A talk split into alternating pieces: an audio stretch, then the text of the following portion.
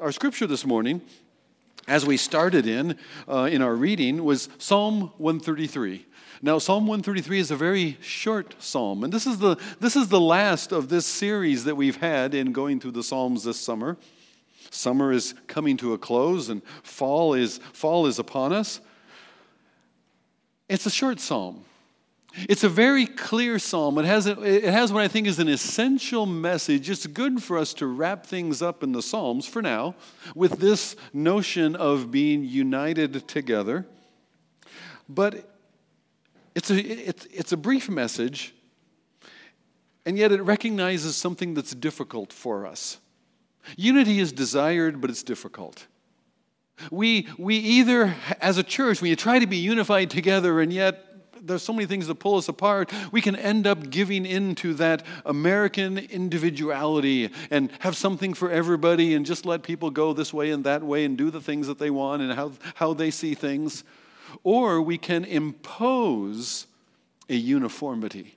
Everybody in this church is supposed to act a particular way. They should all dress a particular way. They should even talk in a certain kind of language. We'd prefer King James Version Elizabethan language, okay? That's a uniformity that's imposed, and there's some cultures within churches and families that do impose uniformity. And uniformity is not necessarily unity.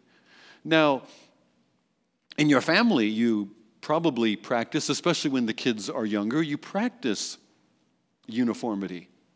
They all go together to the same place, and you decide what's going to be the appropriate thing to wear. And while you have um, more uh, control rather than merely influence, you're able to, in a sense, impose a unity among the, or uniformity among the young ones that is setting some patterns that you hope those patterns will continue as they grow up for themselves and that the family's faith and practices and even some of those patterns some of those patterns are going to adjust and change and make their own traditions and norms but you hope some of those essential patterns that you have laid for them you hope those become their own shared purpose and priorities, and that you'll go from uniformity to a unity together because you're more of the same mind together about things. But that's not something you can compel. In fact, our psalm does not have a command in it. Psalm 133 does not present a command for us to obey, rather, it, it casts a vision for us to accept, to appropriate, to embrace. Spurgeon has said, in the terms of uniformity versus unity, that there's no need for uniformity when we have the unity that is described in Psalm 133. So that's what I want to endeavor this morning. Psalm 133 is it should be relatively brief to be able to explain this together, and yet it's a strange psalm, isn't it? You start out pretty clear. We've got broccoli and ice cream. Okay, so much for that. But then we move into a couple of images that are a little harder to understand oil dripping down somebody's beard, or the dew on the mountains. And are, is the dew on these mountains or that mountain? It's, it's kind of confusing there. And so let's look into Psalm 1, 133 verses 1 to 3. And as we do, I want to keep this phrase before us. Is one of the verses that Ben read to us earlier, Ephesians chapter 4 and verse 3. Be eager to maintain the unity of the Spirit in the bond of peace. And I think each of those phrases actually relates to one of the verses of this psalm. Let's begin with verse 1 then. Be eager or even strive for unity. I chose that on purpose striving sounds kind of like strife, which doesn't quite seem to go with unity, but we're to strive for unity. We're to pursue it. We're to be eager for it. Zealous is another word that's used. Well, if we're supposed to pursue this, we're to eager to maintain that unity. What is it to dwell in unity? What is this unity? Think of unity as a, a whole church holiness. And I don't mean in the King James English speech patterns and behavior that we're all going to conform to externally. I'm thinking of holiness in the sense of being set apart for a particular purpose, a higher calling and purpose of God. That not just an individual is set apart, but a church together shares a calling. They're set apart together, and so they devote themselves together to something better. That's, that's what I want us to think about when we think in terms of unity, that we're growing together in a mind of Christ, not just individually. So much in America today, we talk about the individuality of our faith, and thus even the in the, the, the privacy of our own faith and, and, and, and how we understand it and practice it. We, we love individualism in America, and we each individually, for instance, as we described, we each individually partake of the bread, the true bread from heaven, which comes down from heaven and gives life to the world, the Lord Jesus. We each need to believe individually for ourselves and trust in Him. There's an individual aspect to our faith, but there's a together aspect that we are members individually of one body together in unity. And so, unity is actually something that you can't experience individually. You cannot grow in unity individually. This is one of those things that you have to do with others, even if that's going to be messy at times. This, this, this unity is a plurality, I could say, in the same mind. We together have a same singular mind, a particular focus. There's a focus on harmony rather than the individual. The harmony that comes from together. Think about in music, think about the, the worship team, or think about in, in orchestra, even. Many different instruments, but beautiful in harmony together. It's said that a distinguishing mark of Christianity, Jesus says this, is that they love one another. When Christians are disconnected from that community, they can't love one another. They, they neglect something that is crucial, that is essential for both their individual and, their, and the body together. So it is with unity. We need to be together. We are not to be in isolation because we, how blessed, how good and pleasant it is when we dwell together in unity.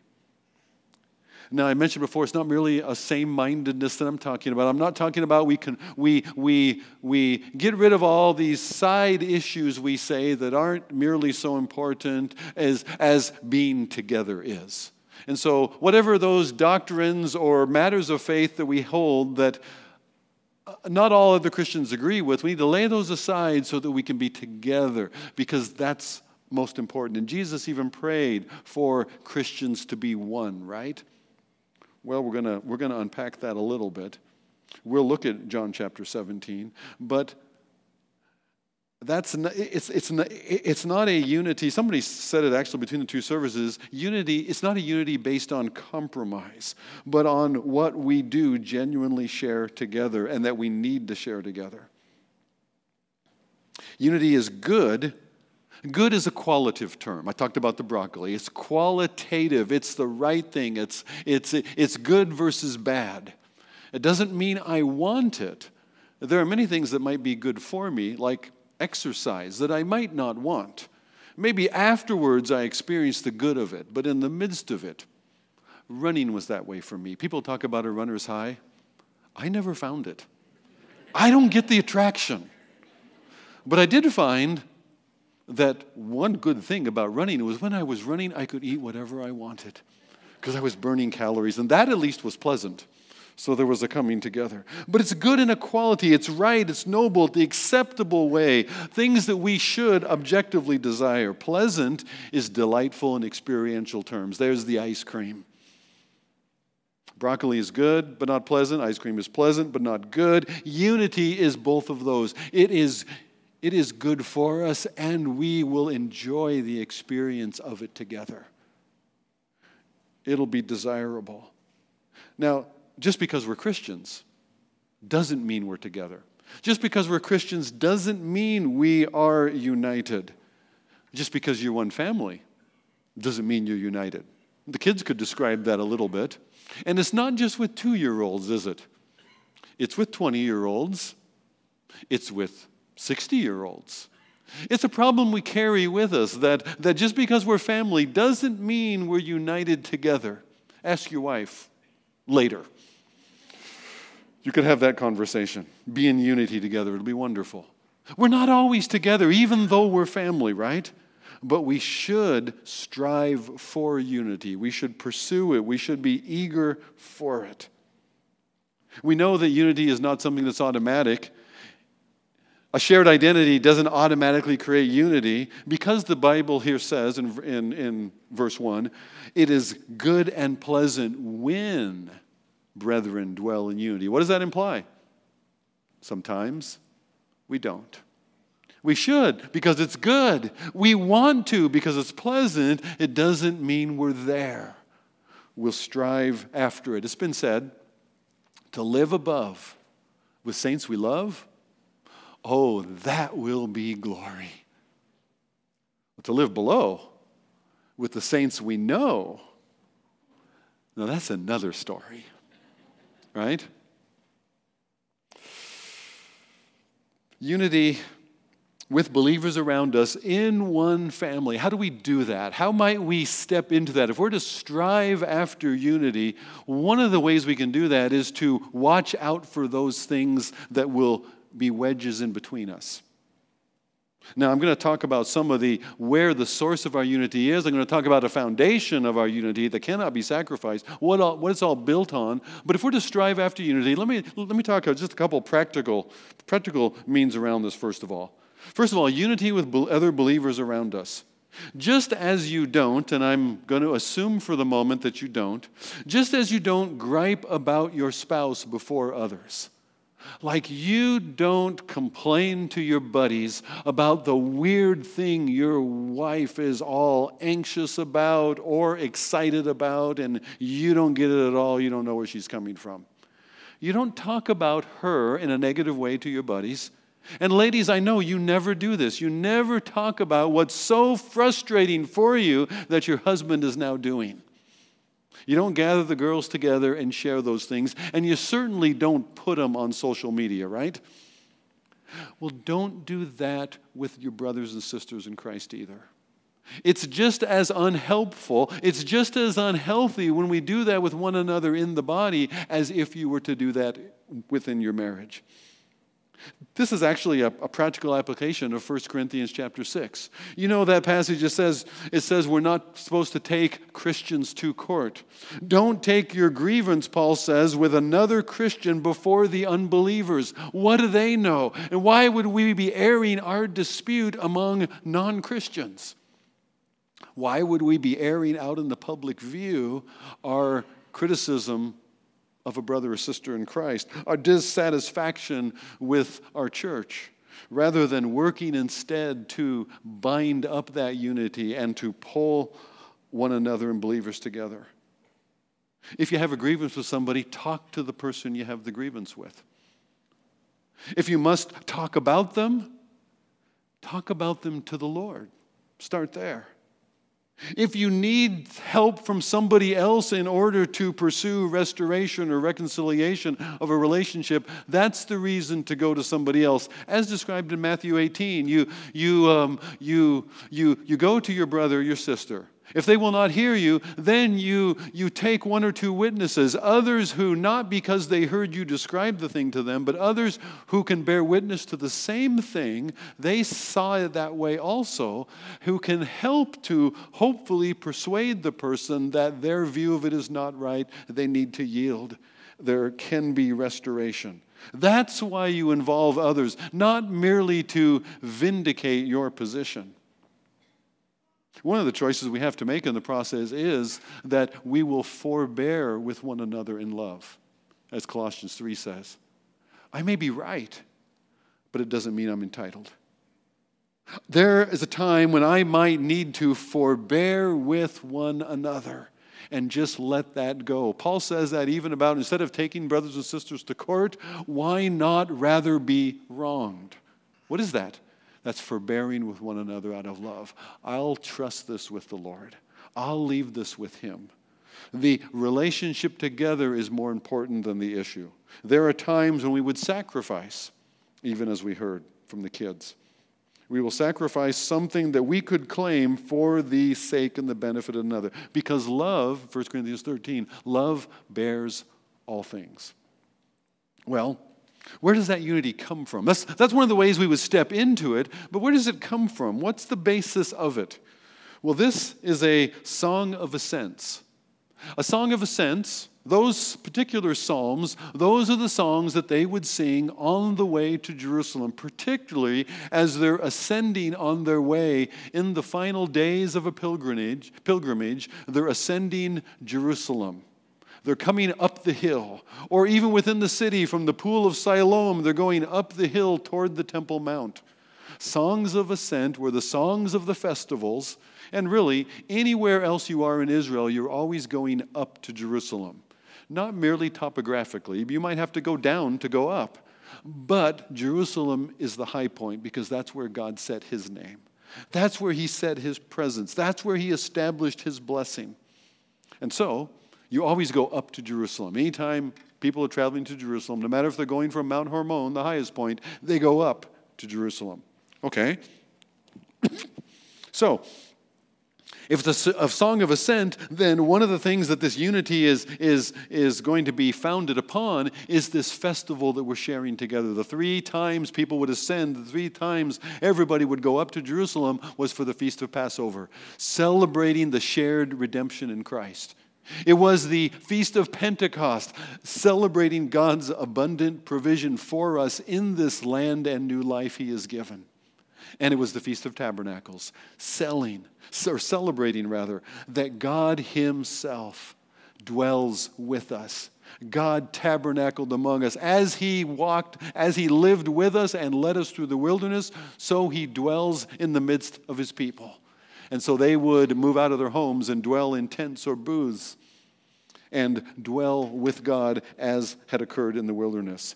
Those aspects of our redemption, those are the things that unite us the same things they celebrate. It's kind of like when we gather in worship, we celebrate in worship, Sunday by Sunday, some key things. I hope there's never a time when you come to gather in worship in this place and you don't hear that Jesus Christ died for us to give us his life. That's something that we have to celebrate around. That's essential. That our God loves us that He is our Lord. He is the one who has marked out the course of our lives. He is the one we can trust ourselves to beyond any other. These are core aspects that God will provide for us. We can trust Him. Our unity is in that which we celebrate, and so our unity is in that which we celebrate in worship Sunday by Sunday. These grand themes, however, what about Monday? Monday's a holiday. What about Tuesday? Where will our unity be then? How will we apply this to the time outside of festivals in the rest of life? Let me give you another example. In church life together, we're entering a new era. We're, we're, we're approaching, we're not there yet. There's a couple of things that have to happen. The rest of the money for this initial stage of construction still needs to be provided. The, uh, the church members will be voting together and the county will need to be giving the final approval of the construction plans. All of those things need to happen before we can actually break ground and begin, and yet we're seeing that. We're not there yet, but we can see it from here. And it could happen, we're told, as early as next January. And as early as next January, we could be all going back to school we could be on Sunday morning over at Prairie High School rather than gathering here because all of this is going to be under construction. And to do that, there's people that are already scrambling. They're already working on how are we going to move this and move that, move things out of here, but also move things week by week into and out of Prairie High School while we at the same time continue the same essential ministries of worship together as a church and set up the stage for a worship team and the sound system and set up a nursery space and a, and a preschool kindergarten space and a children's Sunday school space that needs to be set up in a high school. And you know what? The chairs are too big. There's all kinds of extra work we're going to have to do to that. There's, there's all kinds of plans being made and models being considered. And in the midst of all this extra stuff that we're going to have to do together and new teams being formed, guess what? We're going to bump into each other. Can I just tell you that in advance? We're going to bump into each other. Somebody else is going to step on your ministry toes. And that's okay. You walk on the bottom, they can walk on the top, right? We're going to forbear with one another because we are united together in a much bigger thing that is not merely for us, but it's for the next generations that are going to kind of come after us. And we're going to have a participation in something where ministry is going to continue even beyond us if the Lord's return delays. And so we will give ourselves to that. We will yield and unite together, even though we know we're going to bump into one another. That's where we're going to practice unity together as we're focused together on a greater, higher purpose than our own ambitions or our hurt feelings. Well, how will that be possible? By what means can we pull that off? And that brings us into verse 2 and this curious thing about oil on the beard. Unity, dwelling in unity, is like the precious oil on the beard running down on the beard. And that's just weird. Except it's running on the beard of Aaron, running down on the collar of his robes. Well, who is Aaron and what are his robes? And that's going to fill this out for us. This is a picture of the anointing of the high priest, first given to us in the book of Exodus and it's practiced in Leviticus and, and elsewhere. This pouring out of oil, and they start with over a gallon of anointing oil. It's olive oil, and there's all these, these fragrant spices and other things that are mixed into that to make it this holy anointing oil. And a whole gallon of it isn't poured on Aaron's head, that would be a little messy. It's also used for Aaron's sons. It's used for anointing the articles of the tabernacle or the temple. But a generous amount is, is poured on Aaron's head when Aaron is anointed as the high priest. Enough oil is poured on Aaron's head in this anointing that it runs down the side of his head. Maybe it runs over his face and it, and it runs through his beard and it drips from his beard onto his robe. And it's a little messy. I'm okay with that. It's a little messy, but what is the image? What is the oil all about? This oil of anointing. The oil of anointing is an object lesson that demonstrates, uh, it's a physical object that demonstrates a spiritual reality, which is the anointing of the Holy Spirit. 1 Samuel chapter 16 and verse 13. Then Samuel took the horn of oil, the anointing oil, and anointed David in the midst of his brothers. And the Spirit of the Lord rushed upon David from that day forward. The anointing of the oil was because of the anointing of the Spirit, that the Holy Spirit was upon him. So David prayed, Take not your Holy Spirit from me. That was the anointing that mattered. The oil was just symbolic of the spiritual reality. Isaiah 61, a verse quoted by Jesus concerning his own ministry as the anointed, the Messiah, the Christ. The Spirit of the Lord God is upon me because the Lord has anointed me.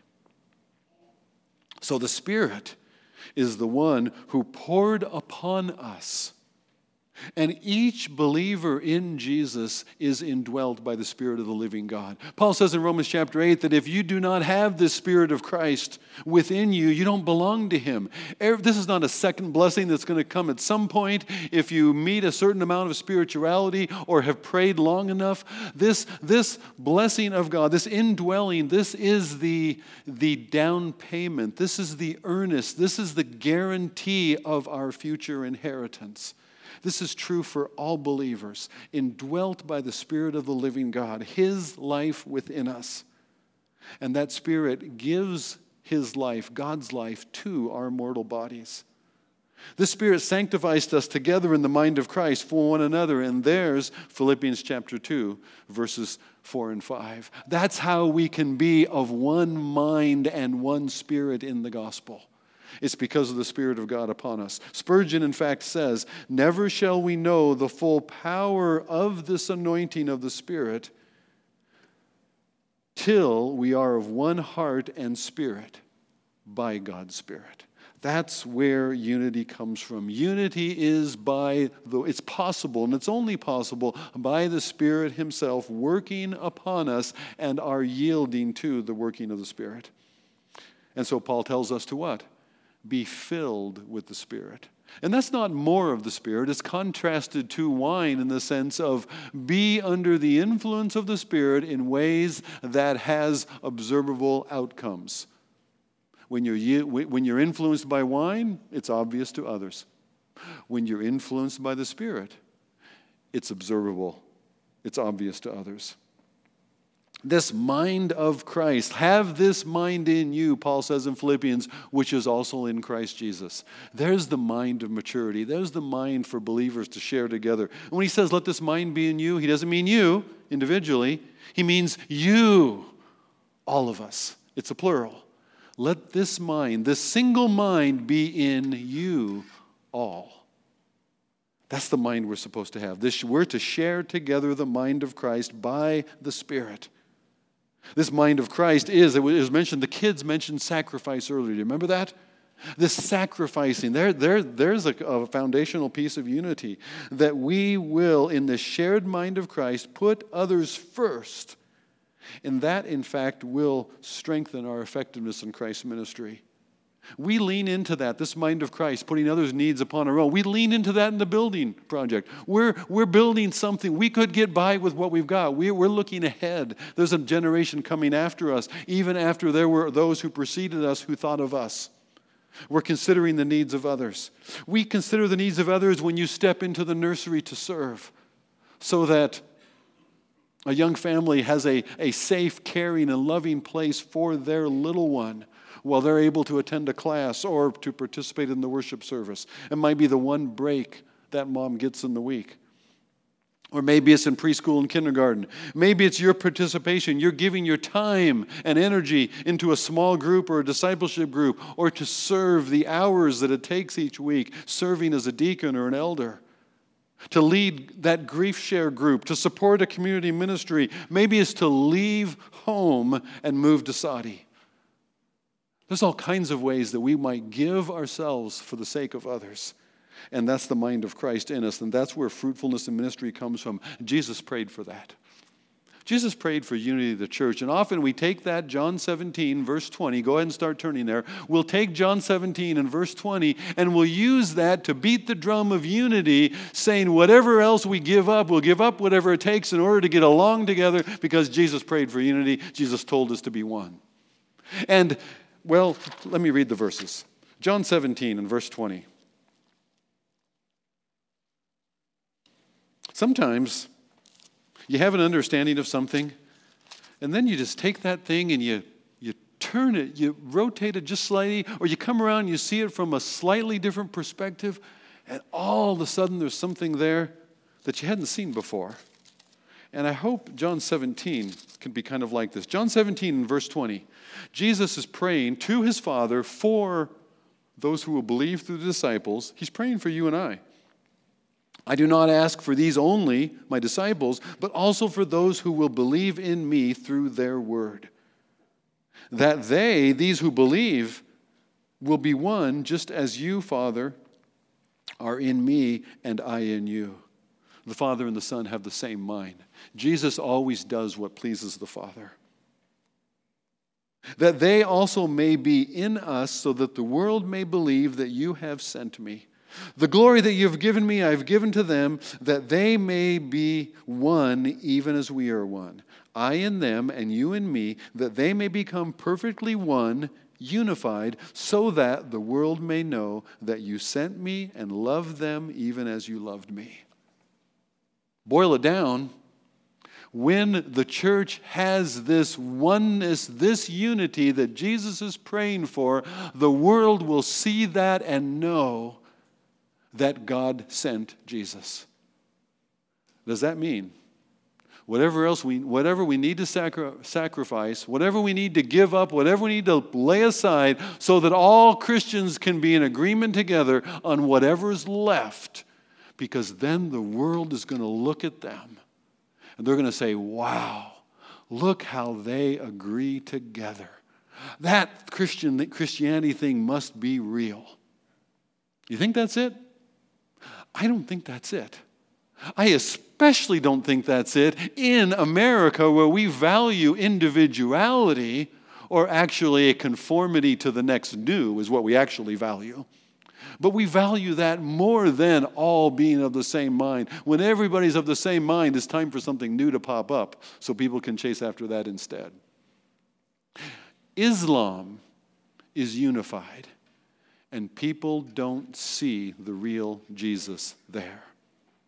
Islam is unified, and yet people do not see in Islam that God sent Jesus for us. It's not being united that's the thing here. It's when the church is united together around the mind of Christ.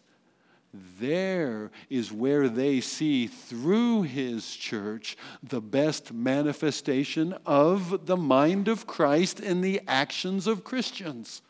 When we live together, sacrificing for the sake of others the mind of Christ and his purpose and his outlook, that shows Jesus to others and they know him whom the Father sent. I think that's the point. That's the good, as well as the pleasant of dwelling together in unity. I used to describe this in Swaziland in the way that Swazis loved. I'm not sure if you'll get it or not, but I'll, I'll do it anyway, just for old time's sake. Swaziland is a, is a country that has low grasslands and it's kind of semi tropical, and there they grow sugarcane and pineapples. But they also have higher elevations, and it's mountainous, and it's very beautiful. It's mountain, there's clouds hanging over the mountains, and there's a lot of moisture there, and there's rain in those mountains. And so the, the sides of the hillsides are beautiful, lush green. In fact, Swaziland used to be called the Switzerland of Africa. Swaziland, Switzerland. I think they had kind of an easy link there. In fact, we, we would get mail in our, in our missions office sometime that was actually intended for a post office box in Switzerland. They could get confused. But one of the reasons that was described is because of those beautiful mountainous areas. And when you drive up those, now Swazis love cattle. Swaziland's a small country, about a million people, about a million cows. And, and you could drive down the highway through this mountainous area, and you could look out to the side, and you would see cattle grazing on this beautiful, lush green hillside. And one thing I figured out is that as the cattle moved up the hill, they got closer together. Well, think about it. It's a hill that's shaped like this. The higher the cattle go up the hill, the closer the cattle are going to be together. You get it? Cattle up the hill, closer together. So, so are you and I. No, I'm not calling you a cow. Amos does that. He talks about the fat cows. That, that's a complete, I'm not even going to get myself in trouble. But no, as we climb, so to speak. As we get closer to the mind of Christ ourselves, we're going to be closer to one another. There is, in that pursuit together for the mind of Christ, may the mind of Christ, my Savior, live in me from day to day. And as that's true, to the extent that's true, we will find ourselves closer together as well. There is where our unity, our unity is from the Spirit as He is working the mind of Christ within us. And that unity is actually, in fact, shared in that shared eternal life. It's grounded. We, we prefer the Spirit's unity, not a unity that we would manufacture. And we also unite around a shared eternal life. There's no other foundation for it. Look at verse 3. So the, the um, oil on the beard is emblematic of the, of the Spirit who provides this unity together in the mind of Christ. In verse 3, it is like the dew of Hermon which falls on the mountains of Zion. Now that's, that's wonderful in itself. There's this nice dewy mountain picture. It kind of reminds me of Swaziland, except the mountains of Zion are a long way from Hermon. And the dew that falls on Hermon is not really the dew that is falling on Mount Zion. They're a long way apart. Hermon is the tallest mountain in Israel. It's a mountain way up in the north, kind of the northeast. So it, it, it's shared between the north of Israel and southeast Lebanon and southwest Syria. And so Syria and Lebanon and, and, and Israel come together on Mount Hermon. And you can ski. It's the one place in Israel where there's a ski resort. So you can ski when you go to Israel. Did you know that? Be careful where you ski on Mount Hermon. You might start in Israel and find yourself down at the bottom in Syria. I wouldn't advise it. But Hermon, okay, the highest mountain, that, and sometimes you can't even see the mountain because it's surrounded in clouds. Mountains do that, right? And so this mountain is the place where there's moisture. In fact, the headwaters out of Jordan, they have their origination in springs which are the result of the runoff from Mount Hermon. So the Jordan River that fills the Sea of Galilee, which is the main reservoir for Egypt and its fruitfulness, that's filled from the dew and the precipitation that falls on Mount Hermon. Okay. What does that have to do with the mountains of Zion? Because the mountains of Zion are the mountains that surround Jerusalem. These mountains of Jerusalem are much drier. They are on that ridge that separates the dry eastern side, the wilderness, the dry desert, from the foothills where more of the rain falls. So it gets a little dry by the time you get to Jerusalem. And there's a dew that falls there, but it's not the abundance of dew and moisture and participation, precipitation as falls on Hermon. Why this hydrology geography lesson? Well, he's, not, he's clearly not talking about the normal natural dew, but there is some refreshing, there is some source of life vitality that is on the mountains of Zion like that supreme example for Israelites of the vitality and the refreshment of the waters that come upon Mount Hermon or Hermon. Okay? How is that? Well, let's, let, let's see clarification from the psalm. The dew of Hermon, which falls on the mountains of Zion, for there the Lord has commanded the blessing life forevermore. The mountains of Zion, the mountains of Jerusalem, those hills are the place where God determined to set his name. That place where God, God already knew in advance, and He told David along the way, but He knew in advance, He led Abraham there. And it was there on those, those mountains of Zion, on the hill of Moriah, that's where Abraham offers his son Isaac. But he doesn't go through with the sacrifice. God stops him, and, the, and, and Abraham says, even to Isaac, God will provide himself a lamb for the sacrifice, and God does. And the lamb that God provides for himself as a sacrifice is the Son of God who takes away the sin of the world by dying for us on that same mountain, the mountains of Zion.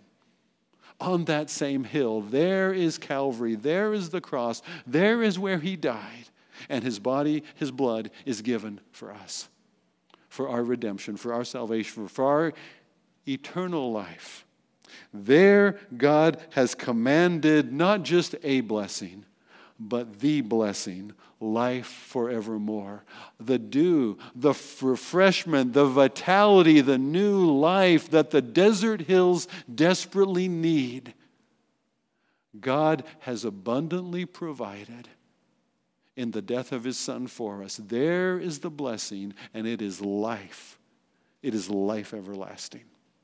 Our unity that is good and pleasant is not only bestowed upon us richly by the Spirit, but it is founded in our Lord's redemption of us, His restoration, His blessings.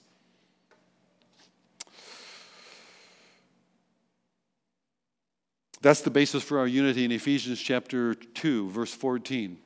That this, um, this, this, this um, well, let me back up. Ephesians chapter 4 tells us to, to desire, to be eager for the unity of the Spirit in the bond of peace. In a covenant, a bonding together of peace. And Ephesians chapter 2 tells us that Jesus is our peace in his death for us. That our sin, our guilt, that which separated not only us from God, but that which separates us from one another, that sin, that guilt was put on his cross and was forever removed. He is our peace, not only our peace with God, but he is our peace one with another. That Jesus, in his death for us, Jesus in his sacrifice in our place, he is the bond of peace. So strive for unity. Be eager to preserve the unity, and it's a unity of the Spirit. Prefer the Spirit's unity, like the oil that overflows off the high priest Aaron by God's blessing upon him, which is like the life giving dew of Hermon, which is the living waters of the mountains of Zion, where God Himself has given His blessing of eternal life in Jesus our Savior. There is the foundation of our unity. I could sum it up this way. The ex- to the extent that Galatians 2:20 is true for you and for me, we will be living in unity together. What is Galatians 2:20? I am crucified, I have died in Christ. Nevertheless, I live, I'm still alive. And yet, not I, but Christ lives in me. May the mind of Christ my Savior live in me from day to day. And this life, Paul goes on in Galatians 2, this life which I now live in this fleshly mortal body, I live by faith in the Son of God who loves me, who loved me, and gave his life for me. To the extent that his life is lived in me, through me, in my life, and to the extent that His life is being lived in you, through you, in your life, we will be in unity together. So, unity is something we each step into individually, and yet we will experience together. Endeavor, strive to pursue the unity of the Spirit in the bond of peace. Do you want to be that blessing of dew on the mountain. Think of that refreshing in a dry, dusty season of the fresh dew that falls on the mountain. Do you want to be that refreshing to others in life and vitality? Do you want to be like Philemon? Not like Philemon because he was the master instead of Onesimus the slave. Not like Philemon. This is that small letter at the end of Paul's writings, a little postcard in the New Testament. Not like Philemon, who had a big enough house that he would have room for Paul when he visits. That's not why I want to be like Philemon. I want to be like Philemon because something Paul says about him. Paul says concerning Philemon, the hearts of the brothers and sisters have been refreshed by you. Do you want to be that? Do you want to be that refreshing by the life of Christ in you because the Spirit of God upon you toward one another, experiencing the good and pleasant blessing of the unity that God has given us in Christ, in His church? We can live out this new life in Christ, which unifies us in the Spirit shared working, or we can continue on in the patterns of our natural fallen humanity. And that's not really a Sunday morning choice, that's a day by day choice, isn't it? May the mind of Christ, my Savior, live in me from day to day. I've said that song three times now because we sang it at the end of the first service, and I think we're going to do it again. But first, let's pray. Father, may that be true. May we sing it as a prayer. May we sing it as a request that you, by your grace, would help this to be true for us. That indeed, by the Spirit of the living God upon us, indwelling us, we would indeed live out that life of Christ. It's a life of sacrifice, a life that considers others. And Lord, there's, there's things of selfishness in us. There's things of selfishness that remain. They nag at us, they, they, they, they pull us back. And yet, Father, you call us to yield our desires, our ambitions, sometimes our own priorities, to yield those for a better purpose, a better priority that you have for us. You, you call us, in fact, to take up our own cross of suffering or sacrifice in order to follow you. Lord, we want to follow you. We want to know you. We want to help others to know and follow you. So, Lord, strengthen us in what will be a busy next several months, and what will at times be a trying time. Father, unite us together, not only in a goal that is before us, but unite us by your Spirit in the mind of Jesus our Savior, that we would seek what's best for others, even as Jesus did for us, as we've been reminded by this table this morning. Indeed, Lord, let the mind of Christ our Savior live in each of us together. We pray in Jesus' name.